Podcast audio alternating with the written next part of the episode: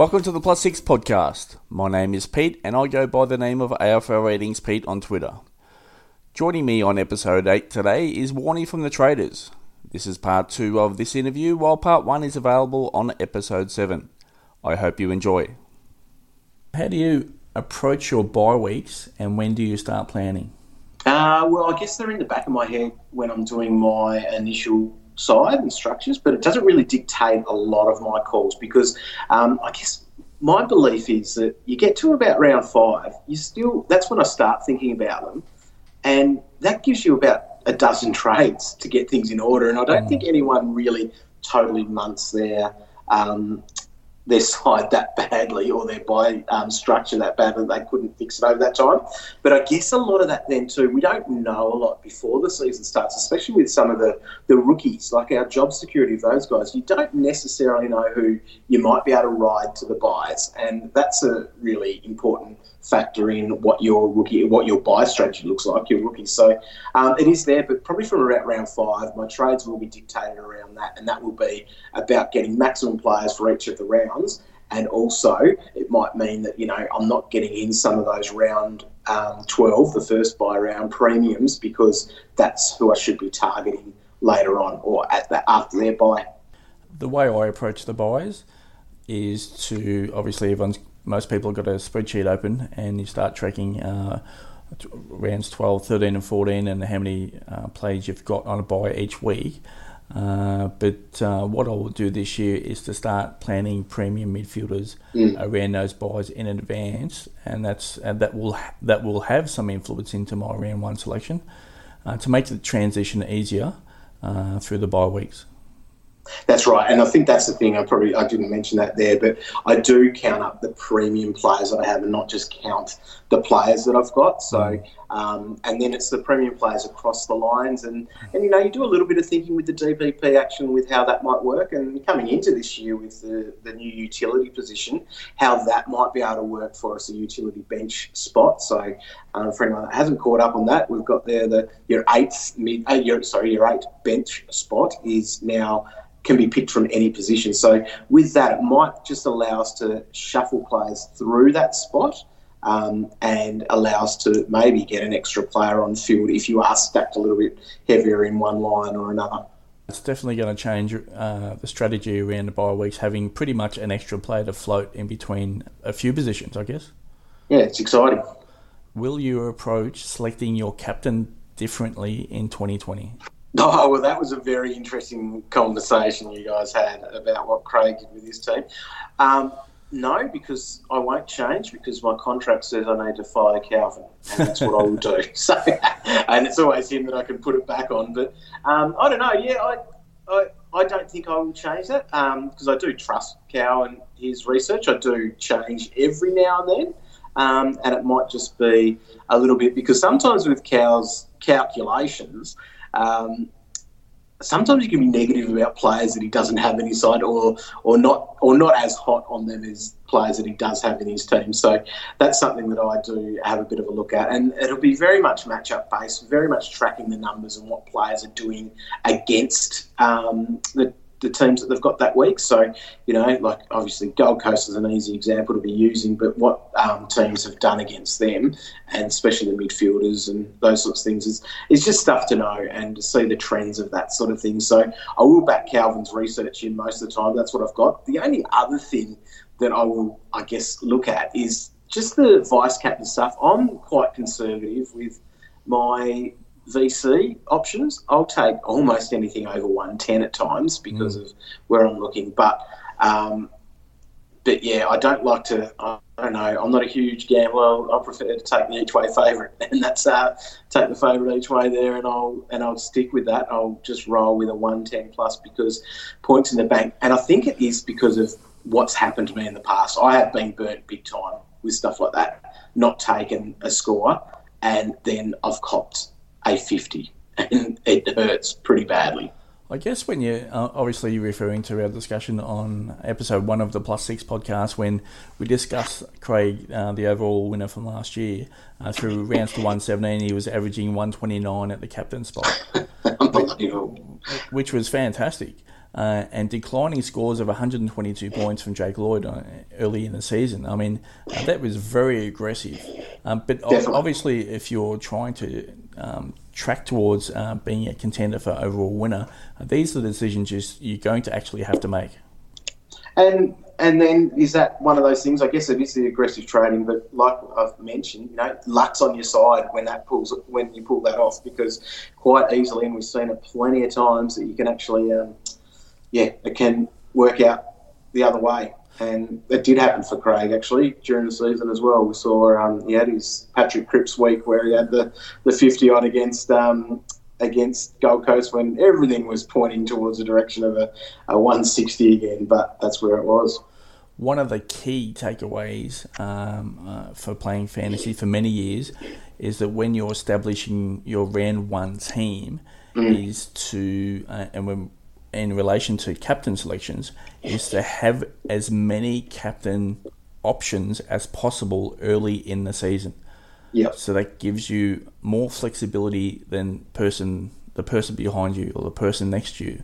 Um, so obviously, when you're selecting your teams, uh, when you're thinking of not selecting Brodie Grundy, but he's a player that you might want to select as captain. So therefore, I would actually prioritise starting him at round one um, over someone else that is uh, possibly more value but may not be a captain selection from week to week. Um, so early in the season, when when we're chasing big captain scores, we need to have as many options as possible. So that's a bit of a unique look. Um, maybe maybe not even unique. It's a different way to approach it. Is to have you know four, five, six guys in your team that in any one week, based on matchup, uh, that you can select as captain definitely. And I think that's one of the big reasons for nine hundred and six thousand dollars for a Brodie Grundy is actually a small price to pay when you get two of him. Uh, yeah, absolutely. Uh, he's he's one player that I'm ninety nine point nine nine recurring that um, that I am starting with at round one, and that is mainly you referenced um, he is not value early in the podcast, and that's correct. I've got him at around 120 to 122 uh, projected points for the season to average. So he doesn't provide that value, but what he does provide is um, a captain option. So mm. when when you're exactly saying when you're spending over 900k and you're getting two of him, um, that's one thing to lock in, and you don't want to be chasing that. I don't think throughout the season. That's right. And that draws us into our next question. At this stage, are you a set and forget Grundy Gawn type of guy, or an alternative starting ruck combo at round one in 2020? Uh, well, I'm a definite set on Grundy. I don't think I'm a bit like you, the 99.9, but um, yeah, he'll definitely be there. But I'm definitely, well, at this point, definitely not going to be touching Gawn. Um, not because I really think there's any issues with him maintaining that 111 or whatever it was average.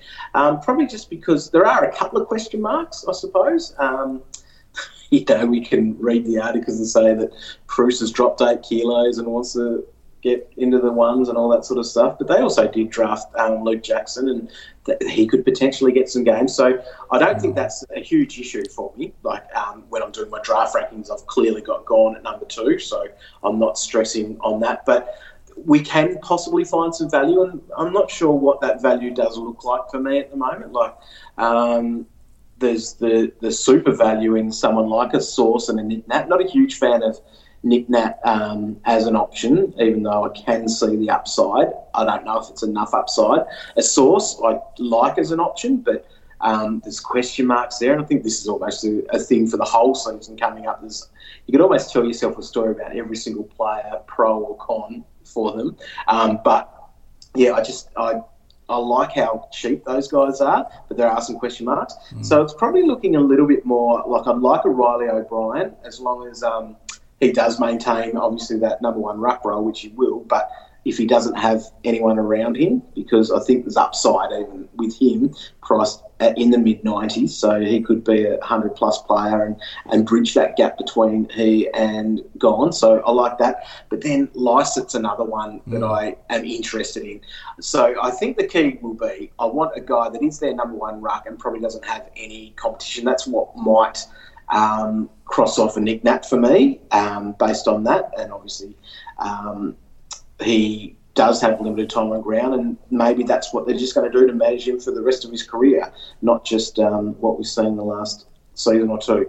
Um, and then that might be the issue with Sauce as well, because um, the big fella may not play every game, and you and although you are buying sort of a mid-price guy that's not a keeper for you, you still need him probably to almost get through to that bye, I reckon, because that's what you'd be thinking. And so if he's getting a rest there in round seven or eight, that would be an issue for mm. what you're doing, and he wouldn't have the coin behind him possibly to, to do what you want to do, and then it upsets all of your strategy that you sort of had around that. So that's why I'm probably more likely to go with my R2 as like a Reilly O'Brien or a Scott Lycett.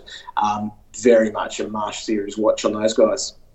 I guess, uh, and it's back in our early discussions, is it uh, fading Gawn at round one? It's not that you want to fade Gawn at round one, is that you need to look at the other spots in your team. So owning yeah. Gawn, owning Gawn is, is you know you potentially might have to miss out on a Whitfield in your forward line, or you potentially might have to um, pay really cheap at a midfielder and a mid pricer rather than get a premium. Um, or is it a, you know are you missing out on Jake Lloyd in a defensive spot? So uh, they, it's not just as easy as saying oh we, we should lock in Gawn and Grundy. Um, I'll keep an open mind, but um, I mean, if you're starting both of those, that's a significant part of your salary cap um, locked mm. in, and, and, and those scores are pretty much locked in. Um, but that's pretty much a significant part of your salary cap, and it does restrict other parts of your round one team. That's right, and then of course there is the bye thinking around it as well. Mm. Definitely the bye structure with Gawn and Grundy having the same bye. They play the Queen's birthday Monday and then follow up with a bye. So having that extra play and going with 21 players uh, for that for that week is definitely um, something to consider uh, in your planning for round one and also your bye structure. Exactly. What type of team structure are you looking at this season? Uh, well, I guess I'll keep my philosophy of picking players with value. I think that's where I'll be looking. I'll predominantly go guns and rookies, but see if I can milk a few extra dollars by getting those underpriced guys. And of course, like this year, we've got some players that uh, immense value in a, a, Sam Docherty and Tom Mitchell. Like they're saving us a fair bit of coin um, with what with where they're priced. So um, I don't think there's there's not really any issue I've got with selecting those. Like some people might try to try to create a narrative about why not to pick them, but I think they're must-haves um, that we can almost mm. call keepers in our side. So um, without any without any we're not stretching too hard to say that. So I'll just be looking for those guys. Probably even some of those um, guys that have, like a, uh, in my philosophy, is that have been premiums before and just want to pick up. You know, getting them priced at under 100 that I expect 105 to 110 from, or uh, yeah, you know, the, the players from last year that all worked for those top 10 guys that we did see, so many of them didn't pick really anyone priced at probably more than 105, I don't think, let alone over 100. So mm. that was the thing, yeah. So that's what I'll be looking for. Um, I think there's, there's, it's such an interesting season coming up. Um, think I mentioned before that you could almost tell yourself a story about every player, positive and negative. And that's something, especially in the forward line, where we have been decimated with the players with their DPP. That's clearly changed a fair bit, but um, but I'm thinking that you know there's opportunity there for a lot of these mid-price players, all the guys that will just be a top position player for their line. And I think that the gap between um, one and ten and one and twenty of the forwards might be smaller than it has been in the past. So, or I probably should say, the gap between you know number five forward and number ten forward, or five forward and number twenty forward, will be closer than I think it has been in the past. So, it's going to open up a few more unique options, um, and we do get an we do we'll get an opportunity to have a bit of a crack there um, for some unique picks. I think. Uh, my round one team structure is slowly building as we go. I, once again, I'll keep an open mind towards the end of uh, the preseason. I will, at some stage, um, allow rookies to potentially dictate uh, a bit of a move in that team structure.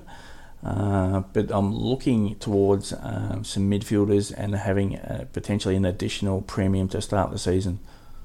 All right that's where the uh, utility position could help a bit because often we get more uh, midfielder rookies and you try to squeeze one of those onto your field there mm. um, because they're there. So now you've got an opportunity with that sort of, you can get a third bench midfield rookie into your side. So that will be where a lot of people will be thinking with that too. I do like that idea. I think um, a lot of it too, and this might be might sound strange. I actually don't have a team on paper at the moment. I don't have anything done as yet. I've just got a copious amount of players that are on my watch list in different ways. So they're all uh, they're all there, but I don't actually have a team set as a structure. It's sort of very much uh, open with what that is. I need more information at this point. Oh, no doubt. And we're only early in the preseason. I mean, we are only mid mid January right here. And obviously, towards the end, uh, end of preseason and, and at round one, uh, plenty of things will change between now and, and, and that round one. Yeah, exactly. The uh, Marsh series will change everything once again, too. In terms of data, what numbers are you looking at for your, for your round one team and also trades throughout the season? Yeah, well, I guess leading up to round one, and like I said, I don't have a team on paper at the moment, but I do like looking at the previous numbers. That's really important, especially for the guys that um, I'm trying to highlight as underpriced. So it might be that they've been um, at a certain level a season or two ago. So that's um, something that I look at. I like looking at the ceiling of players because that can help me um, decide between certain players. And I guess um, the thing is, but what I do like to do with that um, this is the data that I guess is the most important part to me is, is look at reasons why um, players might have scored really well or scored really poorly and see what that and project what that means for the new season. So, um, you know, you look at a player and go, oh, what an awesome run of form, or they finished averaging you know 130 points in the last 10 rounds or whatever and you try to work out why that happened and is there a chance of that to continue for next year so that's probably the data that i look at a little bit more um, than sort of even as simple as you know the uh, a progression and all that sort of stuff. I do look at reasons why players scored like they are and, and who was in, who was out of the team when all of that was happening. So that's probably the big one that I look at at this point of the season. And then I guess as the preseason progresses, the Marsh series numbers are good. Now, like looking at those, and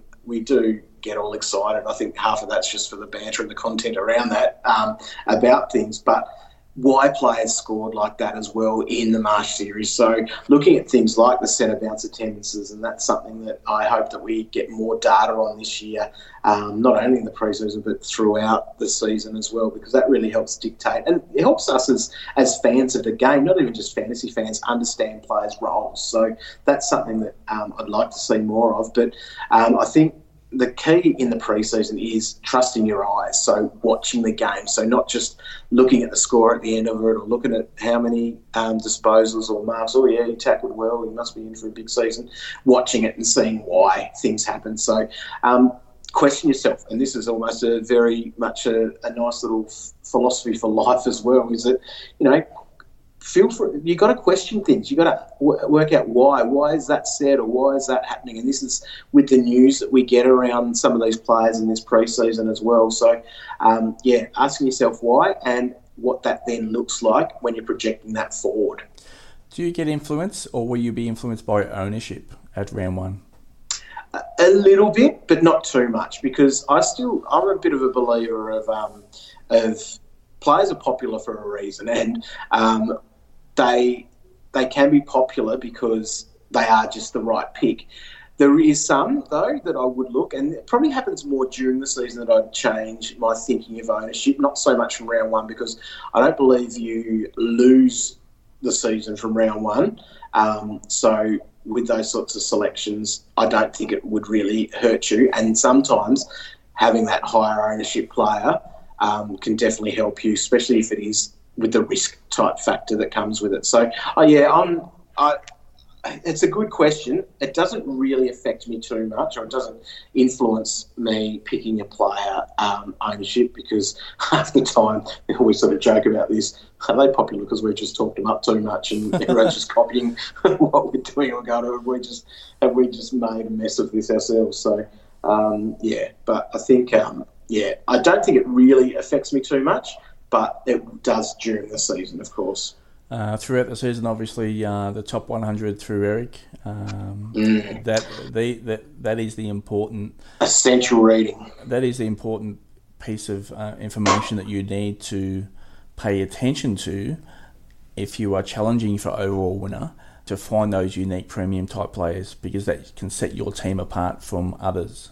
Yeah, and that's that's really important, and I'd love it to be part of the game one day where you can sort of filter the ownership stuff within the game and, and get the the ideas around that and see what people are around your ranking and those sorts of things too to to help you get a bit of an idea of, of what that ownership is because you know they're not when you see the overall ownership figures and this is where Eric's work is um, absolutely invaluable um, the the whole ownership isn't a true reflection especially as the season draws on I guess I guess the way I think about it um, at round one, obviously during the season whenever he starts to post that data, you can have a good look at it. But at, prior to round one, I, I try to envisage about you know there's five to ten thousand people with a legitimate chance to win overall. What are they thinking? And that and that's not only um, listening to the traders and uh, absorbing other content out there uh, to see what the most popular players are, and you know then it's a decision to make. Okay, this player is popular, but you know I could see some issues here. I might not choose that player, or the other way around. Yeah. this is a player that I'm not going to move move away from. So.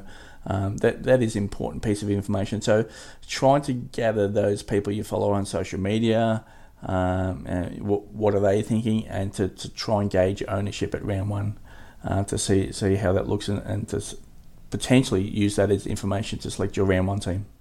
That's right, and yeah, I think uh, at the end of the day, um, you've got to you've got to just understand your information. This is again another life lesson: is that yeah, look at your sources and work out what they are um, when you are getting that getting those ideas, especially with advice around some things. So that's something that um, I'd be looking at because. If you do go unique for the sake of going unique and you're sort of getting a little bit of a pat on the back for doing that sort of thing, I think that sometimes that can have you coming unstuck because it can be hard to correct some of those moves sometimes. risk reward, um, and not only that, it is um, uh, trusting that the people who, who provide information, and that's good information, not just you know I get one pick right out of every ten, uh, uh, but it's just trusting the information and and and obviously if you know you can follow it, or it just might be part of your package that you, you use to make your own decisions. Yeah, and don't have a crack at me or Cal or Roy if we get it wrong because we get plenty wrong. Um, we're just uh, we're just the same as you guys. That's Well, the thing Well, that, that's the thing, and we discussed with a with an opinion. Yeah, well, that's the thing we discussed earlier is that you know uh, even Craig and Selby's team they didn't get every trade perfect. So throughout the season, I mean, if anyone's posting on social media that they can have a perfect season in AFL Fantasy Classic, well, they're kidding themselves. and oh, it's so easy as well. That's the other thing I love from people. hmm you got two trades. It's so easy. Yeah. How important is it for you to pay attention to correct news and injury updates throughout an AFL season? Yeah, and that's it. And I guess coming back to you trusting your sources, you need to look at that. And I think part of it is sort of um, reading through and understanding what clubs are saying when they're putting information out there. That's one thing. But I know, well, at AFL ratings is what I do like to uh, follow along because very much fact based, and that's the really important thing with what you've got. And so then you can make your decisions based on those things rather than too much opinion. And I, well, I put opinion out there all the time, and I, I don't sort of shirk away from that at all either. But um, but very much get your facts, and then you make your call based around that. So um, the correct news and injury, the correct news of injuries, like that's something that is an issue in the AFL. Um, but you know, I guess we, we do have a lot of people reporting on different things now, so you can probably get a bit of an idea of who's got better strike rates and stuff. But um, you've got to, at the end of the day, trust your gut a little bit more, um, and that's something that is a is an issue with our trades week to week because we can not know going into lockout what what the go is. I guess the, the most important part is there's trying to be as accurate as possible. That's what I try to do on Twitter on uh, AFL ratings, is that um, and and obviously then to become a trusted source of information. Um, what I found last year tracking all the news was that potentially some of the stuff put out on Twitter uh, by AFL clubs wasn't necessarily accurate. Mm. Um, in regards to, okay, they might post something on Twitter, but then I generally go back and listen to a press conference, and some, some of the comments on Twitter can be out of context. They definitely, yeah, I've noticed that a lot. Um, a couple of teams that I highlighted last year said I won't post that information until I'm looking at that press conference and understanding yeah, yeah, yeah. what context it, it is in because it can actually mean the opposite to what you're posting out on, out on Twitter in the first place. So that's pretty important stuff to, to acknowledge is that, you know, information and accurate information, and these are coming from clubs. And it's not to um, push on clubs or at any stage here whatsoever, but it's to actually understand from a fantasy perspective uh, what is the correct information and how that is going to impact uh, potentially players in your team. Yeah, and at the end of the day, too, we see a lot of clickbait stuff as well, which, and that's what we often see on social media as headlines. So, um, yeah, it is important. Um, Marsh series, you know, you want to be checking out all of that. Watch every single press conference after the games. I know that you always do that, Pete, and mm. that's something that I've done a lot more in the last couple of years because you pick up bits of info, yeah, whether that's about injuries or little niggles that players have, and, and that does come into your starting selection. You don't want to be picking up a guy that, you know, isn't training as much during the week because he's got a niggle because that puts him, you know, you're better off going the more safer guy and stuff like that. Um, but also, you know, you, that's where you learn about different roles and things as well. So when you're hearing it from the, the horse's mouth, not just Longmire, but um, just any coach, when you're hearing it from them, that's where you, you learn a lot. And so listen to press conferences, listen to some of these radio interviews. You know, um, this week we've heard that Hinkley's basically said he expects all three um, of their rookies to debut this year. So, like they did last year, I don't know how much I can read into that, but we know that they're going to be there and, and we need to get more information about them and work out when and how they might fit into their side. So, um, that's one of the things because sometimes, you know, you might write off those players, but now you've got to have and arm yourself with the information that you need based on those calls. I guess one of the tips and tricks that people on Twitter may use is to um, use a couple of the functions on Twitter and use it to to enhance your knowledge. Uh, for example, if you're uh, onto the AFL website, AFL um, Twitter account, or even AFL ratings, or DT Talk, or AFL Fantasy, is to put is to actually create a list on Twitter, mm-hmm. and then have that news feed flow throughout the day or even over the weeks, then you can go back and ref- refresh and just have a look what it um, what it what news is being presented to you. And obviously, you need a bit of a checklist, so give it a favourite along the way, so you know at what point that you can pick yeah. it up and put it down. Uh, that okay, you favoured all these, so I've got that information, I've um, processed that, and then you can pick it up in a day or two weeks' time over pre-season, and just to catch up on information because over the pre-season and into round one, information is quite critical. That's right, and you know, following stuff like Pete, you you give great um, analysis on um, injuries and just even for the, the, the stats of them or the, the knowledge around it as well. That's really important, and that's the thing. Your, your Twitter list stuff's really important. Like I I have um, TweetDeck on my desktop, so mm. sort of got that running, and that um, that does help me understand what information um, I need to have almost at my fingertips or whatever, but you're also you're getting a bit of opinion through some of that stuff as well, which is uh, quite interesting to be tracking. And, and we've always got to keep learning. We always learn in this game, and and every season is different too. It's not like it's uh, you know rinse and repeat with this. And I think that's that's probably one of the things where the two trades per week has enhanced that is that it makes it more different every single year. It's not sort of the same old formula um, of playing the game. It changes season to season. Yeah, Twitter lists are a wonderful resource. Um, I use them every day, um, all day, every day. Uh, they're fantastic. Let's move on now uh, to our last question on the podcast. What is your realistic finishing target for 2020? Uh, what would be considered a pass and fail? Oh, realistic? Uh, top 10? uh, no, I don't know. I, it's a really hard one to answer that one. I think top 1,000 always makes you feel fairly good. But then again, sometimes I've been, you know, on the edge of that and just think, oh god, it could have been so much better, all that sort of stuff. So I think the hat is a really good marker. So that top hundred is a nice way to be thinking. I've had a couple of top hundred finishes in my history. A couple of years ago, 2018, I was 137th overall. So, mm. um, so sitting inside that top 100, I think that's where I, I feel like I've had a really successful season. I think top two or 300 I think you're feeling like you've had a successful season. Um, but definitely the top 100, especially now with a hat, I think that just adds to it and makes that a real target of what we want to try to be getting. So, yeah, I think actually, if I was really to put a number on it, probably top 300 is where I feel like I've I've had a successful season, but I think the top 100 does add that little bit of extra to it now. Yeah, I guess for me it would be just top 500. That's the target to set to, yep. to set out with, and obviously if you have a uh, good kickstart to the season and you're you're you're tracking quite well, is that obviously then you're looking at top 100, and then obviously uh, the goal is actually to contend and to be in contention.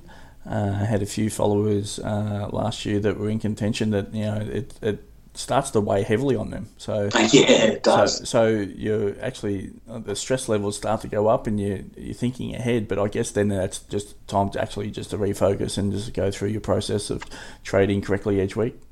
Yeah, now a couple of guys um, from quite a few years ago, um, they sort of gave up the years that they had really successful seasons. They uh, had one mate, Jonathan. He um, was sitting first for quite a while, like 10 weeks or so, I think. And um, he basically didn't play again after that because mm. of um, because of what that did to his brain. Another guy, uh, Ron Shell, um, we shot a pilot to a show. It was 2011 we did that one, and um, he was one of the guests on there, and he was frazzled. He was on top for quite a while, and then choked it up at the end. And I don't like to call it choked it up, but lost it at the end um, after looking so good. And he's never played again since. So that's the sort of stuff which it does take away some of your enjoyment of the game with how that goes as well. So, um, yeah, I don't know what almost the point of saying that is, but it's kind of like going, you know, it does consume you a fair bit when you are up that high, and sometimes it does uh, mess with your mind a little bit. I do offer counselling sessions throughout, throughout the season, uh, generally midweek or late late in the week when injury news breaks, uh, for those to vent their anger or frustration or, or tears. Uh, you had plenty of them last year too. Yeah, drinks and food will be supplied. uh, but yeah, it, you know, it can be frustrating at times. But I think the enjoyment for me out of out of the season each season, and, and the, just a challenge to you know put yourself through um, some some genuine thinking um, is actually the enjoyment for me. I think every bit of frustration is part of why you enjoy it because it's that problem solving, it's that challenging mm. type thing. I think that's what that's why we play it because yeah, you do have to think. You do you do get your brain working, and you get to do it watching footy, and that's why we play fantasy footy because we love footy first and foremost. So, um, fantasy has definitely added to my experience and my love of footy. Um, so, yeah, I think that most people, well, I assume that a lot of people are in the same boat. Excellent. Well, that just about wraps up our podcast, uh, Mr. Warren. Um, well, thanks, Pete, for having me. It's been very fun. It's always nice to talk about fantasy footy, especially with a great mind like yourself. I always learn things whenever I speak with you. It's a shame Jeff wasn't here too, because I could have doubled my uh, value for the counselling session.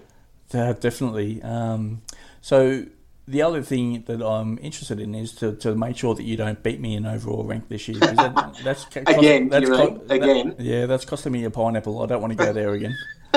multiple times. Um, yeah, even considering my year was so bad last year. This is the thing, though. We always talk about um, almost how our season's bad, and we talked about our realistic finishing targets. The thing is, the top 15,000 people know what they're doing at least. So mm. if you're finishing inside that sort of range, you've had a lot of people can have some very bad luck, still be trying to do everything right and following good strategy but still finish that sort of thing. So, Pete, we're always very close to each other, but for some reason, I always end up just in front.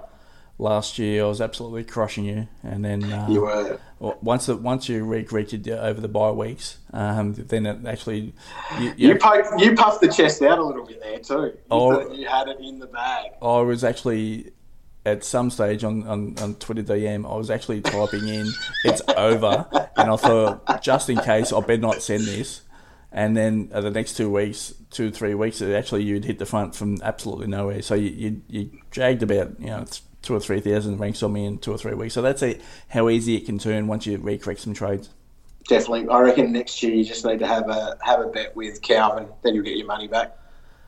Captain Cal. Alrighty. Well, thanks again for joining the podcast, uh, Mr. Warren. Uh, we wish you all the best. Obviously, not as good as me uh, for the 2020 season, and for Cal and Roy as well. Uh, we hope you have uh, a successful season at AFL Fantasy HQ. Cheers, Pete. We're all just about ready to click go on it and make it all happen for what will be another fun year. Okay, mate. Take care. Thanks, mate. That is it for episode 8 of the Plus 6 podcast. Jeppa will return in the not too distant future as we navigate our way through the 2020 pre-season. Before we close this podcast, if you would like a chance of scoring a plus six podcast cap, just retweet any podcast link that is sent out on Twitter. We'll give a few away towards the end of pre-season. On that note, we'll wrap up this podcast. Thanks for tuning in.